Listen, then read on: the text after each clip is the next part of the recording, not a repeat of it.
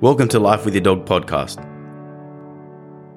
Our focus is educating dog owners, enthusiasts, and dog trainers about ideas on how to train, manage, live, and thrive with our dogs. To teach dogs to live in our society while our dogs teach us how to live in the now. I'm your host, Panos Anagnostou. And I'm your co host, Luke Badman. Thank you for joining us, and we hope you enjoy the show.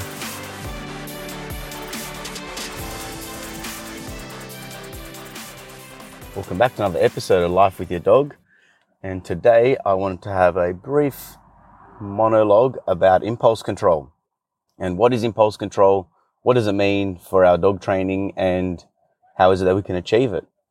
So, number one is impulse control is about teaching our dogs to relieve the temptation and the desires that they naturally have or that they have to learn a certain way of acting when things are a little bit difficult around them. So, for example, a lack of impulse control would be in a dog would be when somebody comes over, let's say a young child with a, like as a family friend, and when people come over, your dog jumps, carries on, gets too excited, pees out of excitement, jumps and nips and bites and does all of that. Obviously, we can call that bad behavior, but really that's impulse, con- uh, lack of impulse control. Good impulse control is that where the dog sees another dog in the distance and fights that temptation to go over because we have conditioned and trained the dog to do so. In regards to people, a lack of impulse control would be when we, if I was to start a fitness journey for the month of February and first day of running, I am running down the street and I see my favorite ice cream store and bad impulse control would be, or a lack of impulse control rather, would be that you stop running, go screw the fitness journey. I'm going to go eat my ice cream. I'm going to go back to old ways. Impulse control in a more, like in a more practical sense of how do we, can we develop it? There's a few different ways. First of all, teaching general basic obedience to our dogs is a way that we can do that. So teaching our dogs to sit, stay, down, stay and recall the bed command, all of the basics that, that we always harp on and talk about are very practical commands because we want them to do a certain thing. As we talk, as I um, addressed um, to, uh, a few episodes ago, talking about teaching our dogs what we want them to do rather than teaching them what we don't want them to do, is that go onto your bed. It's a mutually exclusive behavior. It's incompatible to jumping. And if we can do that in many different scenarios, so if we can generalize the behavior, then our dog will learn what to do and when to do it. And one way of doing that Sorry, I'm recording from my car today in sunny Cronulla, so if there's a little bit of sounds around me, my bad. Hopefully that you can hear me nice and well, but there are loud cars around me and people talking next to me. So, um, so yeah, so in regards to developing impulse control is that you want to generalize as many of your basic commands as possible. Doing it in the backyard inside the home first, where it's distraction free, lack of external motivations for your dog to tend to.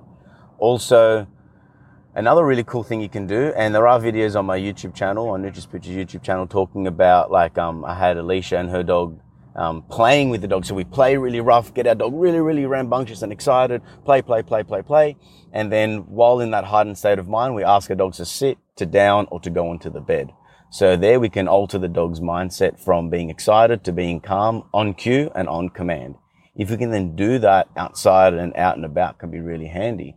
Another thing you can do is when your dog is interacting with another dog. So you have them on a long lead, they're playing, they're sniffing, they're hanging out, and they're having a bit of fun, and then we can call that, call our dogs specifically to come back to us. Practicing the name game as well, where we load the dog's name to mean something. So I want more focus and engagement from me. All of this is about living with our dog in a more practical way rather than getting our dogs in trouble because they lack that impulse control because we haven't generalized it. So you may have worked really good inside the house, but then take your dog to the dog park and they don't know how to manage themselves. Um, lack of impulse, impulse control can mean that they're being very um, excited and maybe inappropriate to certain dogs, and that dog may even give a social correction, or maybe the other dog may attack out of fear or insecurity, or even being dominant towards the other dog to control them. So we want to try to alleviate those sort of dramas by providing a little bit more focus on the task at hand. And that could be really handy when it comes to, to our own life as well. You know, you want to have impulse control in regards to, hey, the month of February, I'm going to stop a certain behavior, um, because it doesn't serve me as much, or I know that, hey, you know what? I don't want to have that wine every day because I know I can do better without it. Not that anything's wrong with having a drink, but maybe if you get too much of a habit and you rely on it, then that's not really impulse control in a way, but these are certain ways that we can discipline ourselves. And I use these examples so we can align that with our dogs as well. So impulse control and playing that game can be really handy. So practice it.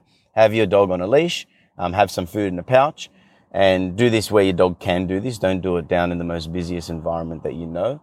Play with your dog, get them really excited and happy. It's a good bonding time for you and your dog.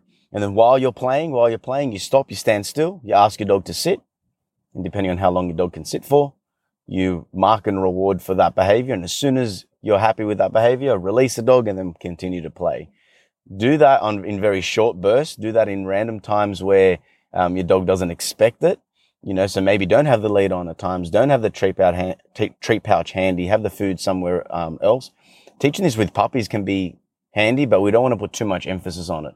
Now, if you do have an older dog that does know the command sit and you are playing, playing, playing, the dog then jumps up onto you and you can, um, obviously, depending on how you um, engage with your dog, you may not want your dog to be jumping on you. So you can then give them a bit of a correction, maybe a little bit of leash pressure to be like, Hey, I don't want you to jump on me. I've told you to sit. I need you to manage your mindset in that, in that moment. You know, practicing breathing and meditation can really help with that as well. There's many benefits to those sort of activities for us as humans, but the good way of managing that is that while you while I'm exercising, again, I've probably talked about this heaps of times on the podcast, but everything's intertwined and connected. If you haven't noticed so far, is that while you're playing, while you're doing the activity of, you know, a boxing class or you're, you know, just doing general um, cardio exercise, is to stop and still your mind for a moment or two, then go back to the activity. It can be a really good way to to manage the the um you know your mindset, the neurons in your body, but also your own discipline because you know, when we start to, to panic. And I guess we've talked about this when, I mean, the mindset and behavior, um, conversation that me and Luke had was about teaching impulse control is a invaluable thing that we can teach our dogs. So put it on command, do it as a specific part of your training rather than waiting for things to get too difficult for your dog to manage. Play it as a game. It's a good bonding time. And if you can teach a dog to be still and to be focused while they're really excited, and the last thing we'll talk about is when people do come over. So, for example, when people come over to my house and Nookie sees my sister and Nookie really loves my sister and, um, but she may not be in the position to want to pat her, I can tell my, I can tell Nookie to go to a bed. She will hold that bed even though she really doesn't want to. The command is the command, but impulse control is a subtopic and, and a, and an element to how we can achieve that. So, um, that's where um, playing with your dog, playing the ball, playing tug is you want to teach your dogs to do passive behaviors to get the active um, result, which is playing the tug or chasing the ball. So I think that can be a really handy thing. Play that with your dogs and work around with it. If there's any any um, questions or anything that you would like to add to the conversation, let us know. And um, check out different videos that we got up there um, because that could really help you. Thank you again for listening and Really appreciate you as always. Have a great day and enjoy training your dog. Bye.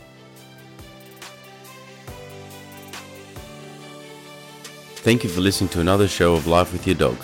Please like, rate, and share if you're enjoying our podcast. You can also find us on Instagram, Facebook, and YouTube.